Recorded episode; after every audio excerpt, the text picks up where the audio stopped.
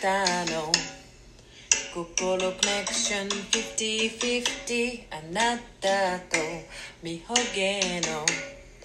心コネクション50-50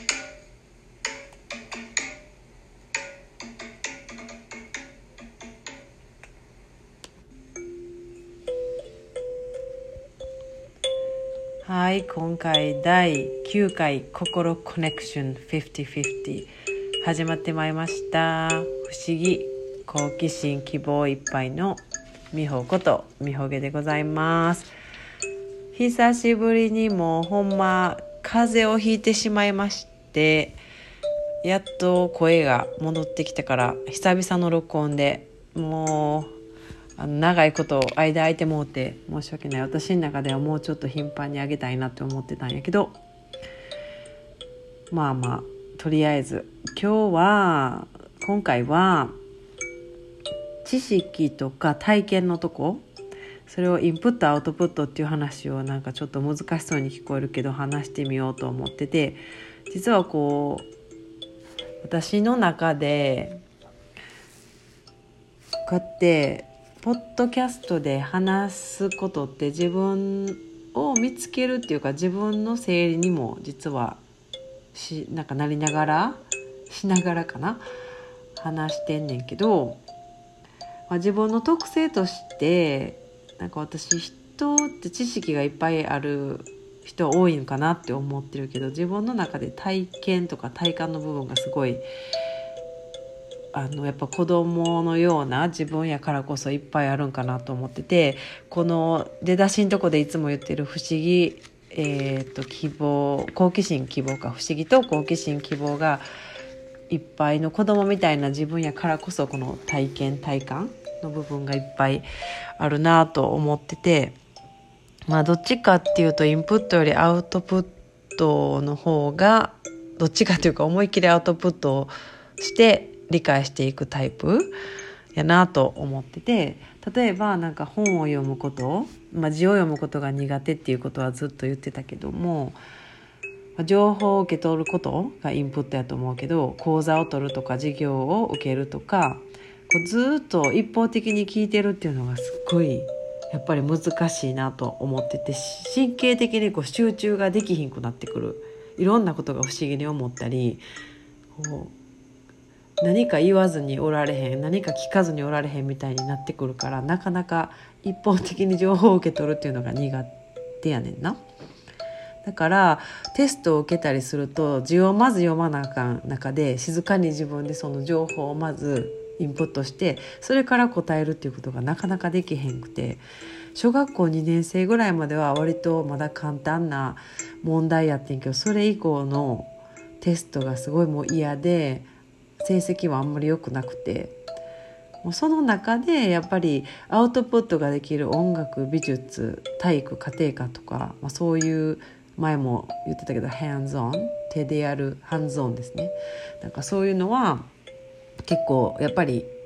自分でもできるっていうのがあってアウトプットができるからこそそれなりにあのできてたなと思ってて。なんか英語もそうやねんけどあんまり聞かれへんけど話せる、まあ、話せるっていうかね尋ねることをすることで聞くというよりも尋ねるっていうのが話すことになってでそっから習得していくこと。あと字は読まれへんけどなんか書くのは好きで書けるみたいな。なんか知ってる単語だけでこう書いていくみたいなこと。で知らないことはまた尋ねて使える機会がで使ってやっと分かるみたいな。でもこうインプットするだけっていうのがなかなか私はあんまり得意じゃなくってそれを特にあの両方同時にできることインタラクティブって英語で言うんやけどの総合的にできることでさらに自分の中で身につくのでそれがどっちかっていうとアウトプットの方が私にとっては強みなところかなと思ってて。で、まあ、この話があの中途の時の思い出からちょっと思い出さされて自分がこうアウトプットにすごく特性としては強みがあるなと思ってることを思い出させてもらったんやけど入社してアカデミーのトレーニング研修みたいなのがあってもうほんまにめちゃめちゃ分厚い重たいマニュアルがあってそれを読んでみんな勉強してたんやけどもう私読んでも全然分かれへんくて。でも実際の研修の中では実技があったから用具とか器具を使って実践してでまたこうこれが何っていうのを覚えていくっていうのがあったんやけど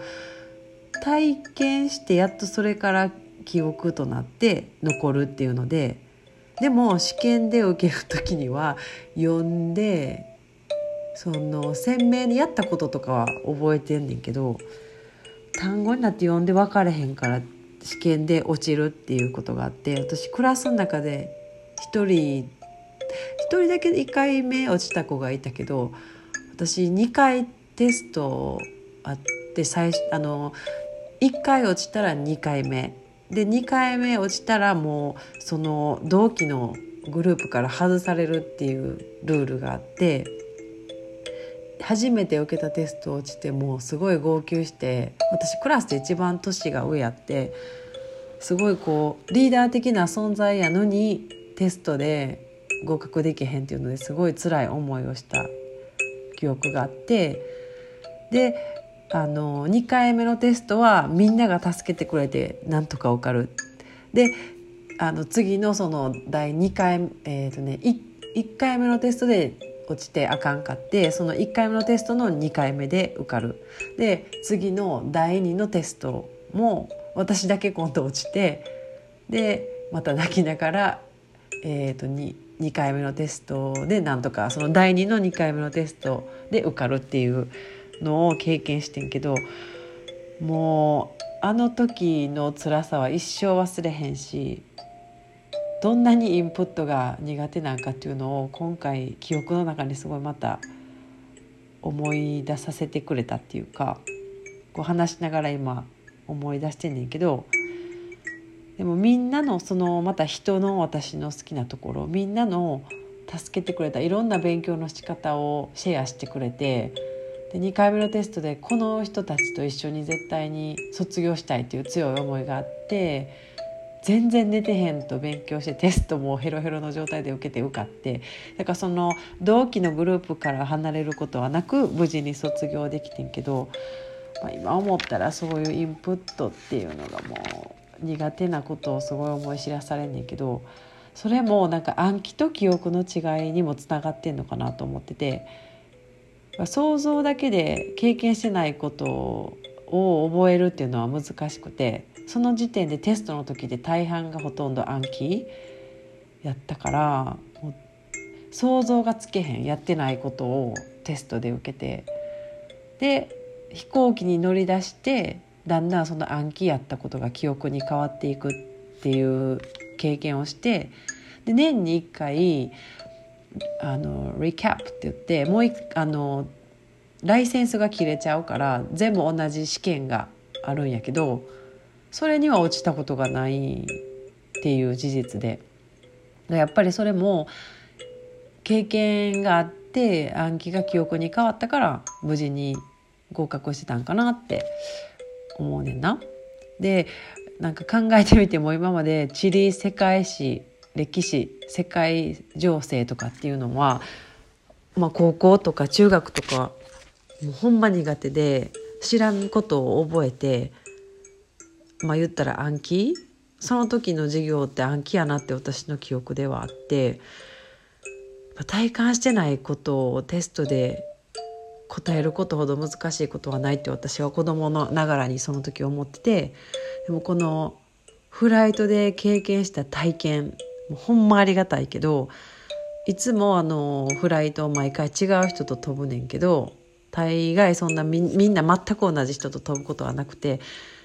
その時に働いたその国の人といろいろ話したり今までに出会った国に行ってみてその友達と一緒にいろんなことを経験して知ったりその現場の人のと話をして理解したりとかそれがやっぱり暗記じゃなく記憶に変わっていってそっからいろんなことにあんなに嫌いやった地理とかあの場所がどこでっていうのが入ってくるっていうのもアウトプットの強さが記憶に変わったんちゃうかなって、うん、こういう話しながら今思い返してて。うんなんかねこう今までの仕事の経験保育にしてもお洋服フライトあの服飾の販売とか、えー、フライトでの接客のことにしても自発的にアウトプットというか、まあ、することがその他者がいることでインタラクティブになってその総合的になってそれがいろいろ発展していくっていうのが私はやっぱそれそれを分かっていて好きな方に進んでいってたんかなって思ってんねんな。でその苦手なところと得意なところっていうのは人それぞれ特性が違うと思うねんけどそれをやっぱ活かせれる場所っていうのがなんかクラブハウスなんちゃうかなってめちゃめちゃ思ってて。そうそう。私はまあ人の意見を聞いたり人のお話を聞いてそのお話を自分の意見としてお返ししてみたりとかあと他の人の意見を引き出してみたりとかあと調和してみたりとかインプットが苦手やねんけどそれでも聞きながら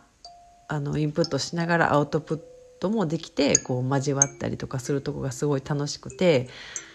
でそれでいて人の魅力もそこから出てきたり引き出せたりするのがすごい興味深いなって思ってて。なんかこれが人と大きく関わってることそのクラブハウスをすることで人が人とも関わっているっていうのも自分に合ってるのかなと思ってて。だから是非あのまだクラブハウスを知らん人は体感してほしいなって思ってんねんけど、うん、その話とあと今までの体験で字が読まれへんって言ってたけどこの時の経験今までのそのエアラインのことやったり今までの仕事の経験からインプットアウトプットのバランスをこううまく取れてることでなんか字が読まれへんかった理由も謎解きができたんかなってちょっとうまくまとめられてないけど思っては思ってます。あと人によって特性も違うしなんか私のようでなくてもいいと思っててみんな人それぞれ自分に合ったやり方で、まあ、言語の習得とか学びたいことを、まあ、習得していってほしいなって思っててほんまこんな時代やからいろんなツールがあるしまあ私はクラブハウスのことをここでは話してるけどほんまいろんなやり方で人の個性が生かせたりみんなの良さっていうのは出ると思うからうんあのほんまにいろんな可能性をみんなどんどん出していってほしいなと思って今日はそんな感じで話をしてみたよ。まあ、よかったらあのほんまクラブハウスに使っあのリンクは貼ってあんねんけど体感してみたいなっていう人は是非、うん、あの聞いてみてほしいなと